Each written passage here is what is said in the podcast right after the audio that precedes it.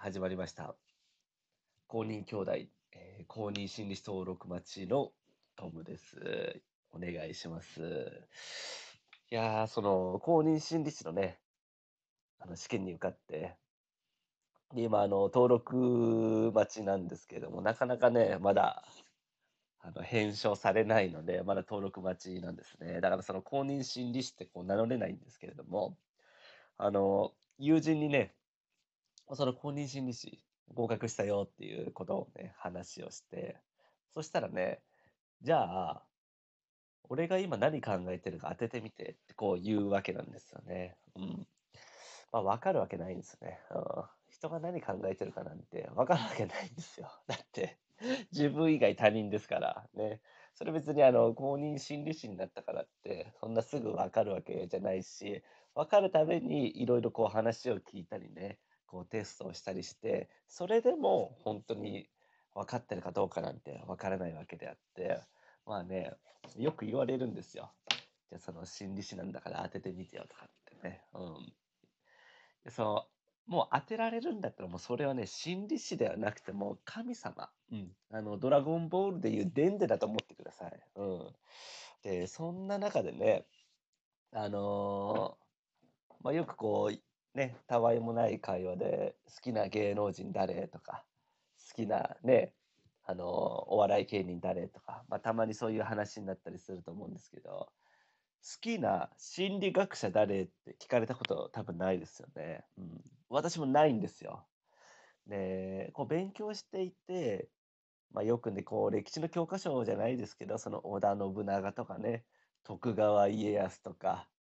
豊臣秀吉とか、卑弥呼とかね、なんか いろいろ出てくるじゃないですか。卑弥呼だけちょっと時代違うけど。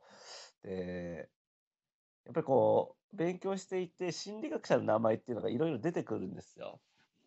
やっぱ心理学で勉強したことない人でも聞いたことあるのは、こう、フロイトとかって聞いたことありますかね？あの、精神分析を発明した人で、無意識と意識をこう分けた人なんですね。無意識、意識、無意識、意識、全意識とかね。まあこれはあの、ググってもらえればわかるんですけど。で、この前その、マッサンね、あの、公認兄弟のマッサンにそのアドラーについて、なんかちょっと教えてよみたいな。で、急にね、あの、過去は存在しないとかなんかこう言ってきて、ちょっと私も答えられなかったんですよね。何言ってんだろうなと思って。ただその過去は存在しないっていうのもちょっと気になっていて、この間ね、そのアドラーの勇気の心理学、勇気の心理学、アルフレッド・アドラーが1時間でわかる本っていうのをね、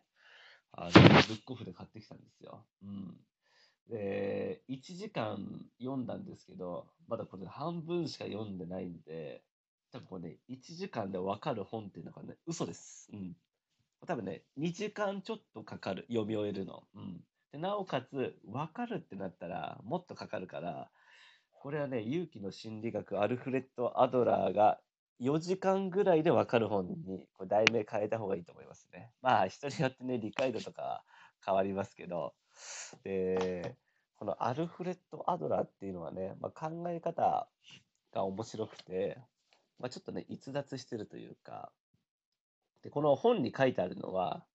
まあ、劣等感、ライフスタイル、共同体感覚、3つの課題、一歩踏み出す勇気っていうふうにこう書いていて、アルフレッド・アドラーの嫌われる勇気とかっていうのは、もしかしたら聞いたことあるかもしれないんですけど、まあ、簡単に言うとね、まあ、人からどう思われるかっていうのはもうその気にしないで、まあ、その自分がね、考えたことをやりなさいよっていうのが、まあ、そのざっくりした感じなんですけれども、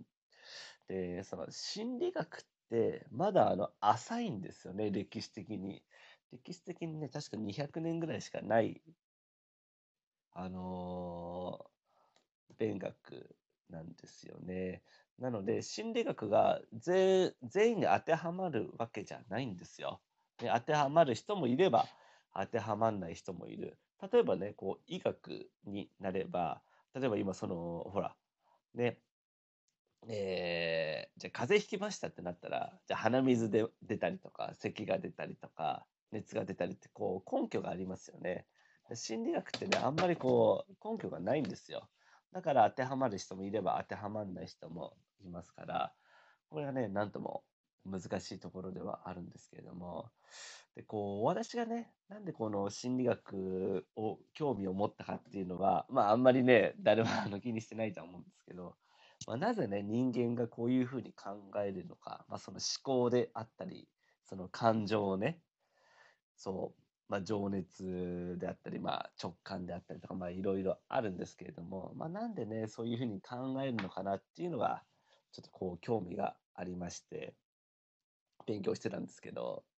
で、こう、カウンセラーにね、なりたいなって思ってた時もあったんですよ。うん。で、皆さんどうです？カウンセラーと話したことってありますか？うん。私はその、学校の時にね、まあ、その実習とかね、まあ、研修とかで、まあ、話をする側でしたね。あの、話を聞いてもらう側。だからまあ、クライアントなわけですよね。だからそのカウンセラーにこうです、こうですっていう勉強はしたことありますけど、ただ自分がそのカウンセラー側、まあ、そのクライアントの話を聞いて、うんうん、なるほどねっていうふうにやったことはないわけですね。まだ、そのお金をもらってやったことはないわけなんですよ。まあ、じゃその公認心理師がね、その登録待ちが解除されれば、まあ、変な話、やろうと思えば私は名乗ってね、やることはできるんですよ。ただ、あんまりこう、実感がないのと、あとそのどういうふうにやればいいのかっていうのがわかんないわけですね。うん。こんなことね、言ったらあれですけど、まあ、結局、例えばね、私がその悩みを聞いて、最善の解決方法を提案したとしても、それを受け入れるか受け入れないかっていうのは、その人な、その人の判断なわけですよね。そう。ですから、まあ私としてはこういう方法があるんじゃないのとか、こういうふうに考え方とか行動を変えたらいいんじゃないのっていうことぐらいしかね、多分話せないんですよね。こう無理強いしてね、いや、あなたは違うと思ってるけど、こうだからそういうふうにやりなさいって。まあ、そこまではね、強く言えないし、まあそれはまあ、前回言ったね、その認知行動療法。うん。まあ、いろいろね、その心理技法ありますけれども、まあ、認知行動療法がね、一番効くんじゃないかなっていうふうに私はね、勝手に思ってますね。うん。そう。だその、カウンセラーっていうのもね、なかなか難しいですよね。相性もありますから、ね、例えば、私に相談したいっていう人がね、どれだけいるか、も もしかしたらね、地球上に存在しないかもしれないですけど、そう。で、その年齢であったりとかね、その、まあ、ジェンダーもそうですよね。で、その経験もそうですよね。うん。今までどういう経験をしていたかによって、私が答えられる範囲っていうのもあるわけですからね。そう。ですからね。でその、まあ、よくね、精神科とか、その心療内科とか、まあ、ありますけど、まあ、カウンセラーってなったらね、そういうところに属して話を聞いたり、検査をしたりするわけですね。であとはね、今、こうコロナ禍で、その結構オンラインカウンセリングとかもありますから、だかその電話でね、あの相談に乗ったりとか、まあそのズームとかね、そう使ったりとか、あとはメールでやり取りしたり、手紙でやり取りしたりとかね、そういう、えー対面ではない